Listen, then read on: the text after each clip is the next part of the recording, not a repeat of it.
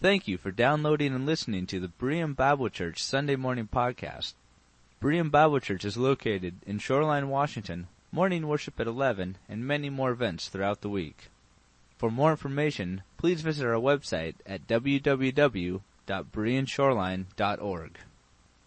I'm not sure if uh, any of you had the experience I had growing up, but I remember one time when I was probably oh, nine to ten years old, maybe about ten probably. I was downstairs in our uh, basement rummaging around one day in a trunk, an old trunk that came over from Wales and had a bunch of stuff in it. And I found these letters and I started reading these letters and they were love letters from my father who was in the army at the time to my mother. And they were personal letters, right? And I was 10 years old and I had that same look on my face that those girls had last month, remember, when I suggested some of them might marry some of the boys in the children's ministry here and they all went, ugh, you know. and I can remember thinking, ugh, what, my mom and dad writing letters like this. And, uh, letters. I wonder how many of you have written a letter this week. I mean, with a pencil, a pen, a piece of paper, wrote it out, put it in an envelope, and mailed it. Dwayne, you're raising your hand back there. Is that you? A couple of you. Wow, look at that. Okay. Gene, yeah, four, five. Okay. Um, anybody under 25 written a, anybody under 25 know what I'm talking about? Uh, and, uh, I can remember writing letters. And you know, in, in school, and, and it, whether you type a letter on a keyboard or a computer, you know, we learn styles of letters, correct? You know, there are business letters that you would generally direct to whomever it may concern. Uh, dear sirs, dear ma'am, uh, you know, president, the CEO, whatever. You, you write a business letter. It's fairly formal and ends with a very formal, you know, sincerely yours or with respect and so forth. There are love letters, which I know we've got several couples here today who are engaged, getting married, and if you were separated, like Teresa and I were my first year of college, we were engaged in, but we were dating, and we wrote letters. Um, I usually didn't write to Teresa, um, dear ma'am, you know, or to whomever it may concern, and sign it off, you know, sincerely, uh, James E. Shamaria, right?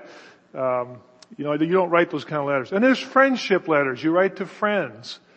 You write to acquaintances. Maybe, you know, if, if, you, if you follow any of our missionaries, we get prayer letters that they write and they post them or they mail them and uh, print it out and they are letters to support. A different type of letters. So we are beginning a study today for our next series of, oftentimes we'll refer to it as the book of Philippians. The book of Philippians. But it's really not a book. The reason we call it a book, because our Bible, the Biblios, you know, is made up of several smaller works. So they're considered books that make up our Bible. But in the New Testament, when the apostles wrote what we call oftentimes the books in the Bible, they were really letters, right? And they were called epistles.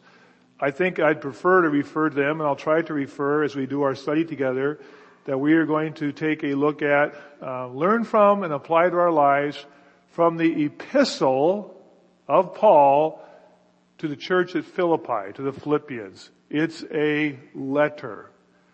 And when Paul wrote it, he wrote it as a letter.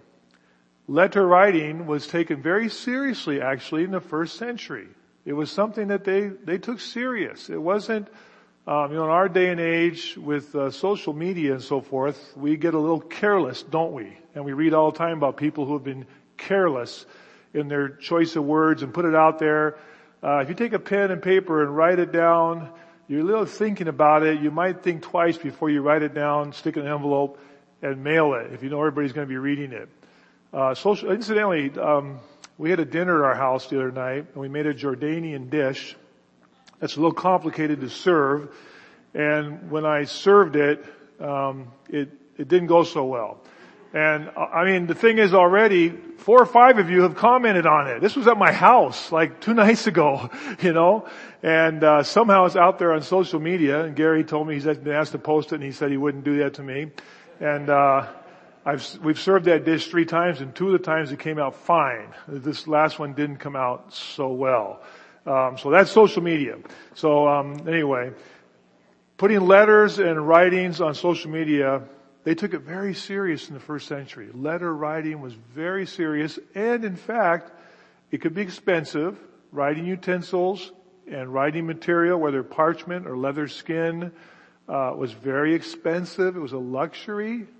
You know, we have reams of paper all over the place. It was a, it was a luxury to be able to do that.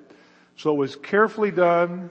And in fact, I know a trainer has been teaching a class on uh, literature in the Bible, and we know from some fairly decent, you know, historical sources that there actually were letter writing categories in the first century. Someone has done some very good research and we have evidence from some early uh, authors in the Roman Greek world that there were up to 21 categories of types of letters you would write. They took it very serious.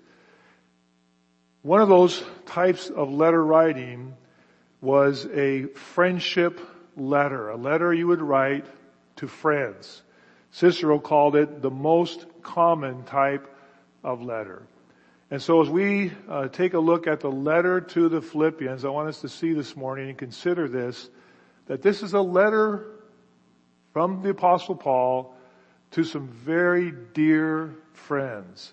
And everything about this letter has those characteristics of a letter written to some very dear friends who are involved with him in ministry.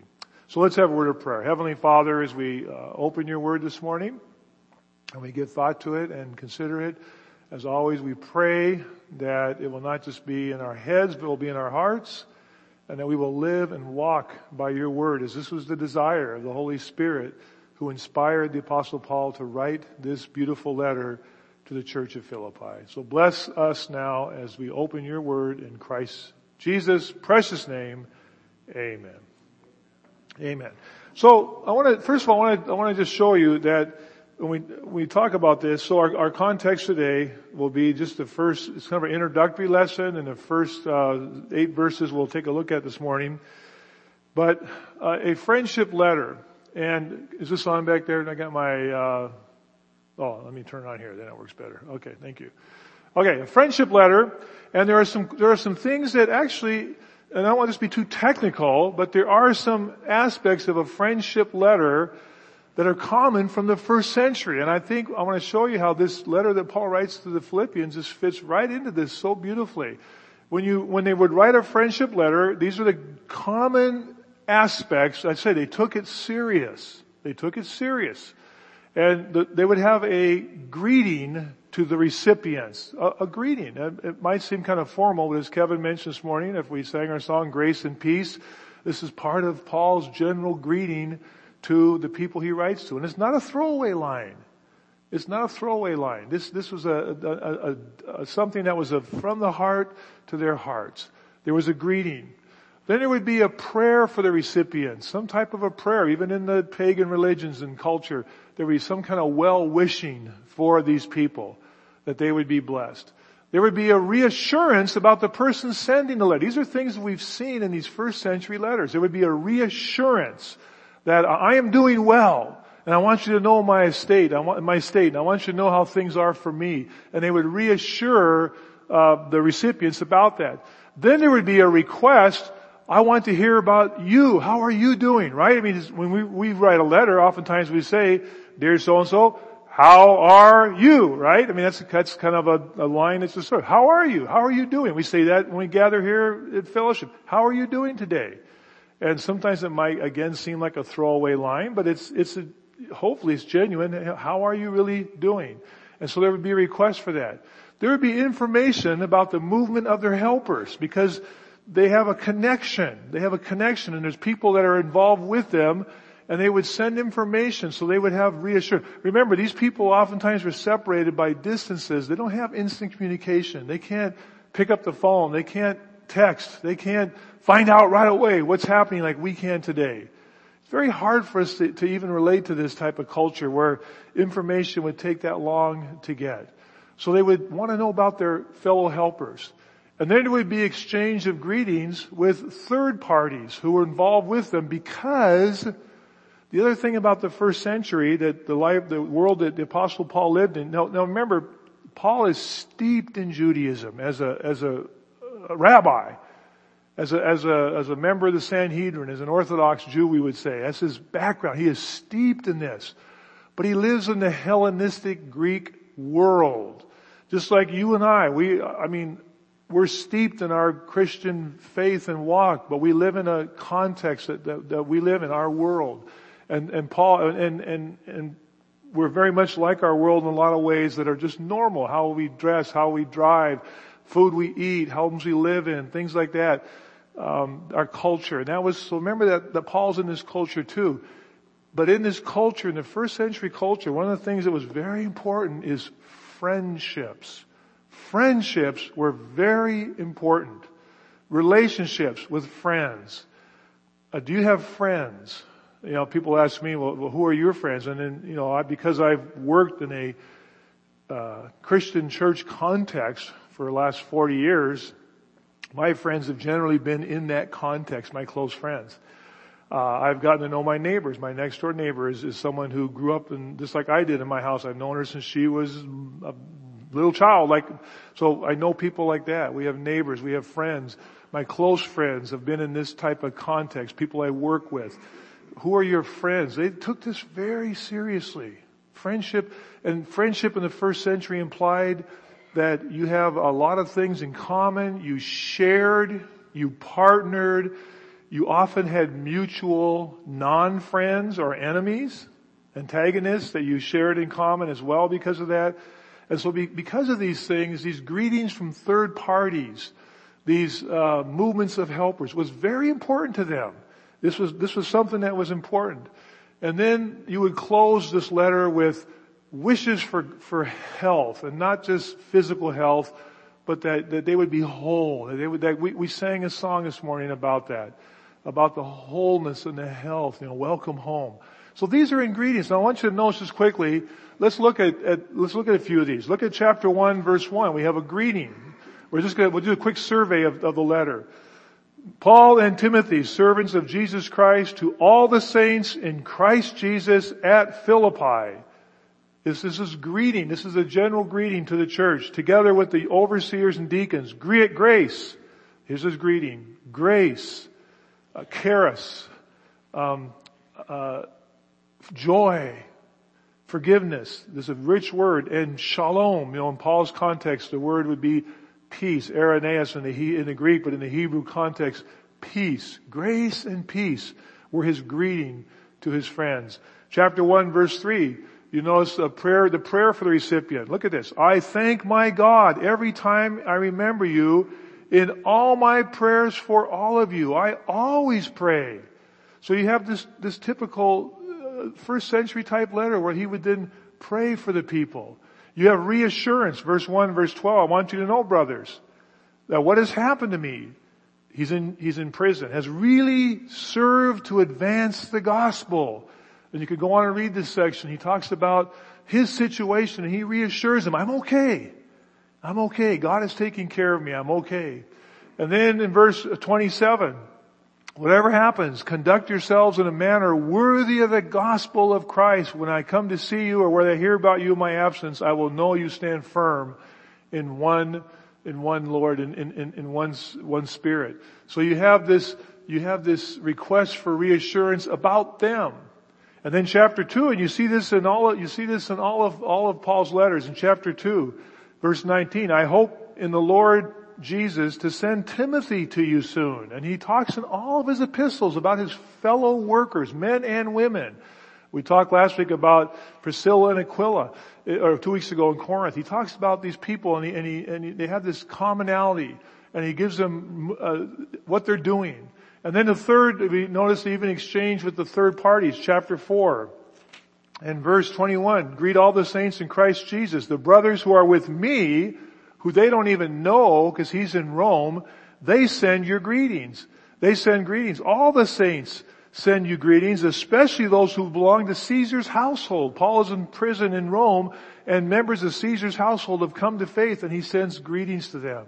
And then finally the last verse, the grace of the Lord Jesus Christ with your spirit, amen. These closing words. So it's interesting to me as I studied this this past week and to see some of the research that this letter fits in very typically to a first century friendship letter but is combined with his Jewish culture and background that comes from this idea of a community of faith. The Jews were, they lived all over the Mediterranean world and North Africa, but they were in community and they were a community of faith in the one true God and they shared so many things obviously in common. And, and this comes through as well that in this new Christian community that they are a community of faith so you've got this combination of this literary style, these friendship letters, and you've got Paul's background as a Jew with this deep community of faith for the one true God, all guided, most importantly, by the Holy Spirit. The, the apostle Peter tells us, the men of old, when they wrote, the prophets, when they wrote, and the kings like David and Solomon, they wrote, they did not generate these things, but they were what? Carried along by the Spirit of God. And then he goes on to say that the things our brother Paul writes you are being twisted like all other scriptures. There was an understanding among the apostles that what they were writing was from God. So the important thing is, when this letter was finished in the style of the first century, a, letter of friendship to this congregation, when he writes this letter, and from his Jewish background, but inspired by the Holy Spirit, we have this beautiful four chapter letter in our Bible that I really want today to focus on and just to, to help you understand and to think about that this was a letter of friendship to some very dear people whom Paul deeply loved. Let's look at parts of this here this morning. First of all, let's consider the background. The background, if you turn to the book of Acts for a moment, Acts chapter 17, and the background of uh, Acts 16, the background of this epistle to the church at Philippi, in Acts chapter 16, I just, we're not going to go over this in detail, but I just want to draw your attention. You could take some time to read this chapter yourself. You'll notice if you have, if you have headings, like for example, NIV Bible in verse 6, Paul's vision of the man of Macedonia. Paul wanted to go this way and God said no. Paul wanted to go this way and God said no. And then he has this vision of this man, we would say in Europe today. Paul is in Asia Minor. He is in Turkey on his second missionary journey, revisiting churches.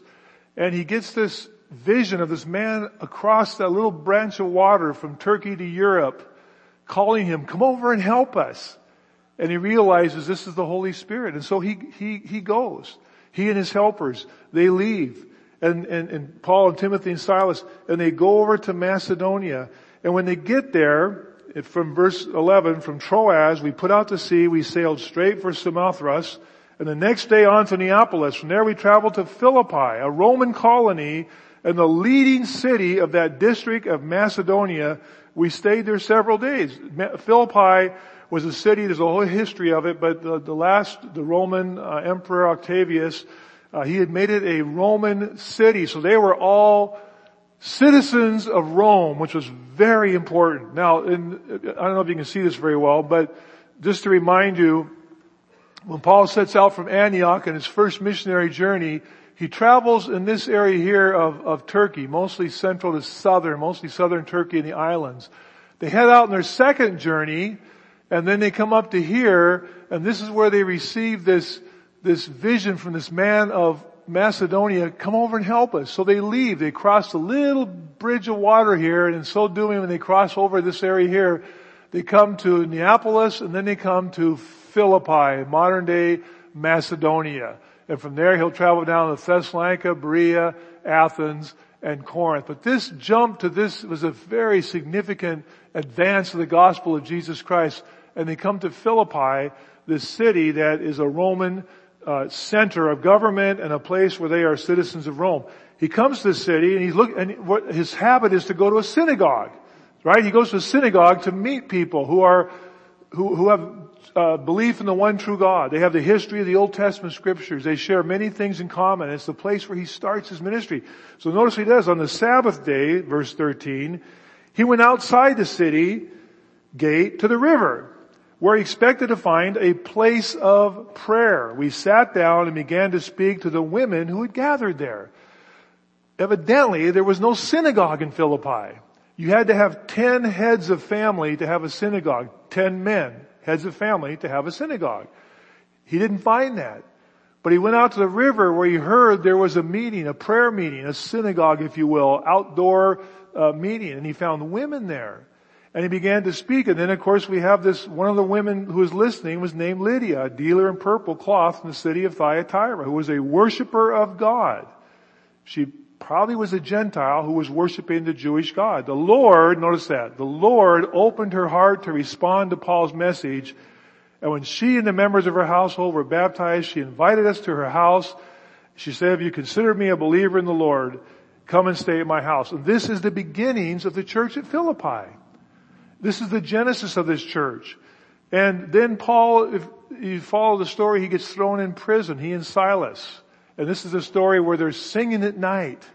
And, and, and all of a sudden the, the, the, the God miraculously, you know, shakes that place and they're freed. And the jailer comes and, and finds out they're gone and is going to kill himself. And Paul says, don't hurt yourself. We are here still. And he comes down and he falls down and says, what must I do to be saved? Right? And Paul says what? Huh? Believe on the Lord Jesus Christ and you will be saved. And so the genesis of this church at Philippi are these women who are gathered for prayer, this Philippian jailer and his family, and then Paul stays there for a time and this church begins to take, take foundation and it grows. And this becomes the church at Philippi that Paul thinks so deeply of and so highly of and he revisits them and they become a very important part. We see in, in 2 Corinthians chapter, in chapter 8, we see that, that, that the, Paul, Paul refers to the Corinthians who are south of them and he says, and now brothers, we want you to know about the grace that God has given the Macedonian churches. Out of the most severe trial, their overflowing joy and their extreme poverty welled up into rich generosity. For I testify they gave as much as they were able and even beyond their ability. Paul talks about this church at Philippi. They are very, they are poor.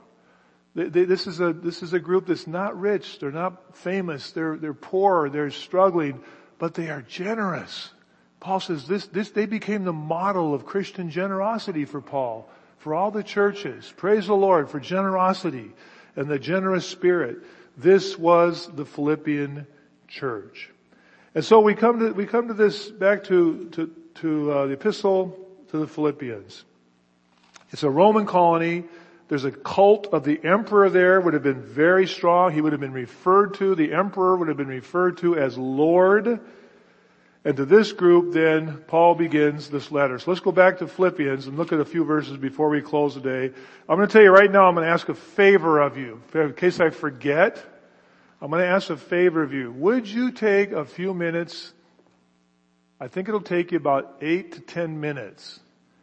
If you do it casually, would you just read the epistle to the Philippians like a letter? Right? I mean, if you're, if, if, when my dad sent my mom letters from the army, she didn't read page one and say, okay, I'll come back to chapter two tomorrow and read page two tomorrow and page three, right? No. You sit down and you read, you read it in its entirety, especially if it's someone that is dear to you and you haven't heard from them and you're worried about them and you wonder how they're doing. Paul is in prison. Paul is in house arrest in prison. It's a dangerous situation. They're concerned about him. And when they got this letter, they didn't go through it a chapter at a time, a, a paragraph at a time. We're going to do that. But would you please sit down and just read it like a letter and let it speak to you like a letter to a friend? It'll take you about eight to ten minutes. I'll bet you could do that. You could listen to it on the audio Bible. I would like you to do that this week. Paul and Timothy, servants of Christ Jesus, to all the saints in Christ Jesus at Philippi, together with the overseers and the deacons. And we'll see as we get into Paul's letters, these groups of leaders. At this point, I want to suggest these are more functions than official offices. They are functioning as the episcopos, those who are overseeing the work. There are leaders that, that Paul has trained. There are those who have been put in leadership, like your elders here at our church. They are, they are, they are not dictators. They are not official. They are overseers. And the deacons, the word for, the word for deacon is the, simply the word for service. So you, it appears already in the church. You have a group who are, who are charged with overseeing things and a group specifically charged with serving and, and physical serving and meeting the physical needs. And he says, I send you greetings, grace and peace to you from God our Father and the Lord Jesus Christ. Now I want you to know something. Uh, see if you can pick out if you see something here that looks repetitious. I'll try to emphasize as I read it to you, okay? I thank my God every time I remember you in all my prayers for all of you. I always pray with joy because of your partnership in the gospel from the first day until now. Do you notice that emphasis on every, all, always, the unity, the unity that Paul has with these people and his deep concern, his deep friendship and fellowship with them. Always, every time, always. Paul says, whenever I pray for you, I always pray with joy. I love you people. We are friends. In fact, you'll notice that when Paul begins this epistle, this is one of about a handful of his epistles, I think there's three of them, where he doesn't begin Paul, an apostle of Jesus Christ. You notice that? He doesn't begin with his credentials. Other letters, he begins Paul, an apostle. He doesn't need to with these people. He doesn't need to with these people. They are friends. It's a different relationship than with some of the other churches that's not quite as receptive and warm at this time. He doesn't need to do that. Paul and, and, and Timothy, your, your fellow workers. And he says, we always, every, all the time, the unity of the gospel of Jesus Christ. And I want you to notice particularly, I always pray with joy because of your partnership in the gospel of Jesus Christ. Friends, in the first century, because friendship was so important, when he uses, this is the word koinonia. Some of you have heard this word koinonia. We talk about for fellowship, but it's more than just getting together for fellowship. It implies a partnership. Partnership implies a responsibility, a mutual participation. This is why they took it seriously. Friends, you know, were not just casual friends were partners. They participated with your life. They participated with you in your endeavors and your suffering and your joys. They were participants. And this is a theme of Philippians. When we talk about the joy in this, in this epistle, it's this partnership in the gospel of Jesus Christ. They are partners in this ministry together. Amen? What a wonderful thing to be part of something so much bigger than this little group at Philippi or at Ephesus or Colossae or Corinth or Rome even. They are part of a worldwide work of the gospel of Jesus Christ. The word gospel simply, we, we, I think you probably know, it, it means good news. It was particularly used in a military context.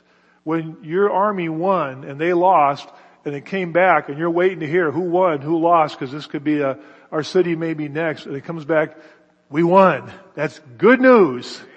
Good news. That's where the word gospel really took its strength from, this good news of a victory.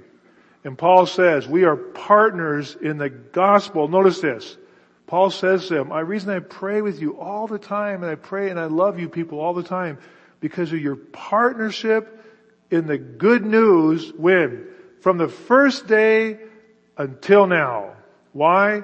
Because I'm confident, confident of this, that he who began a good work in you will carry it out to completion until the day of Jesus Christ or Christ Jesus. Paul affirms his confidence. They have been part of the gospel ministry, not just in Philippi.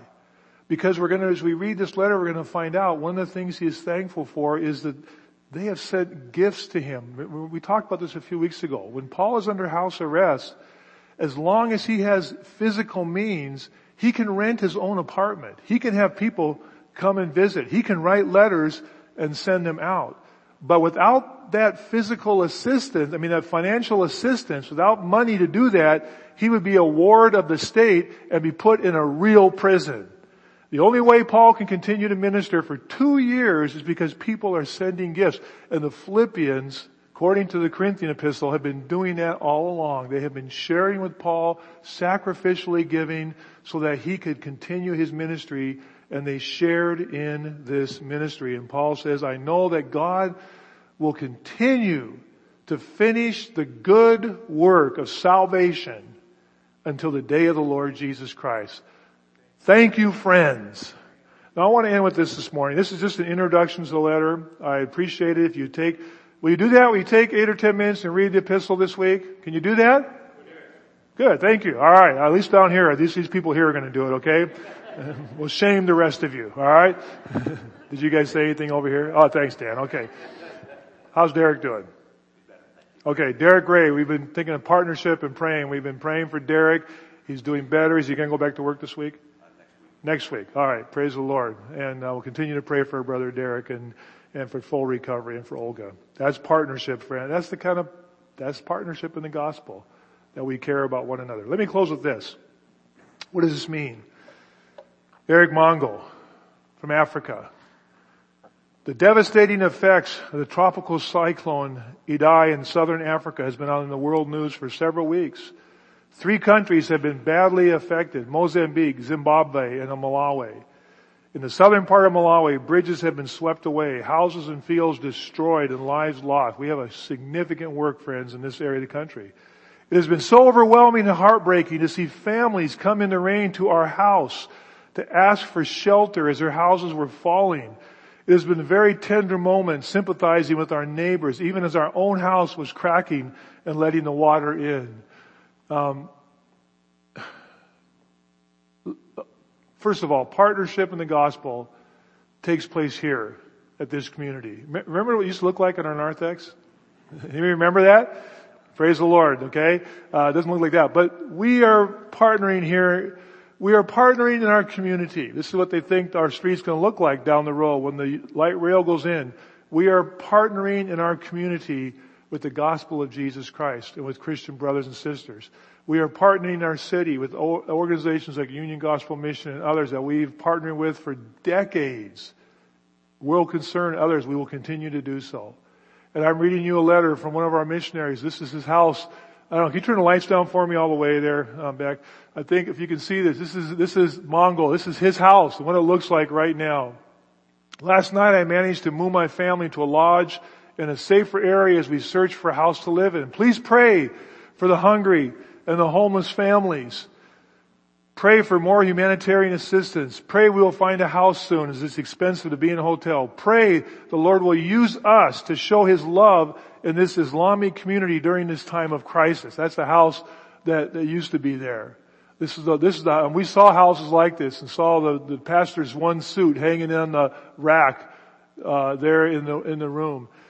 He's asking us to pray, to partner. Because we are friends. He's been to our church. They love our church. They love you people. We are partners in the gospel of Jesus Christ. This is a, it's a letter written to us saying, partner with us, pray for us. We are in desperate situations right now. I also got a letter from Dan and Barb Butler and, and, and it talks about their news, the newsletter they sent and they're with Wycliffe, and they're in Germany right now on administrative work with Wycliffe. But they wanted, they wanted us to know about a work that's going on in Uganda and a, and a uh, Bible translation. I want to ask the guys back there if they would play this. I want you to see this. We are partners. We've been with them since they went out 40 years ago. Day one, we've been partners with them in this work. I want you to see this. This is one minute video, and then we'll close the service.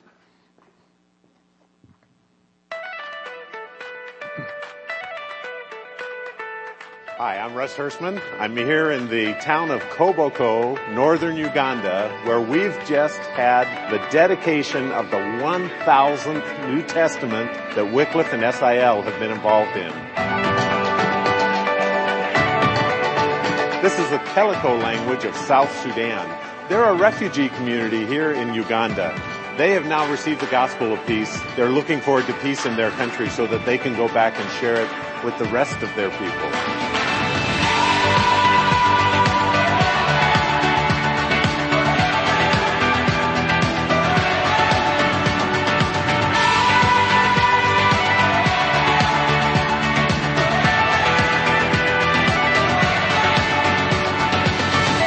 This was the 1000th New Testament. The first 500 took our first 67 years. The second 500 has only taken 17 years. It shows what God is doing to get His Word to the peoples of the world. Listen friends, I show that to you. Dan writes this, and Barb, thank you to each of you for your participation with us. Some of you have received each letter we've sent from the beginning, 40 years. Some are new to our team. Some faithfully pray and some faithfully give. Each one can share in the remarkable stories of transformation. We are partners.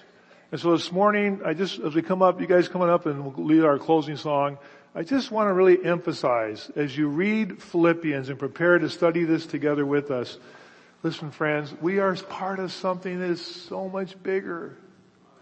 It is God's work around this world, in this community, in our city, in Africa and Asia and in South America, all over the world. We are partners and we have friends.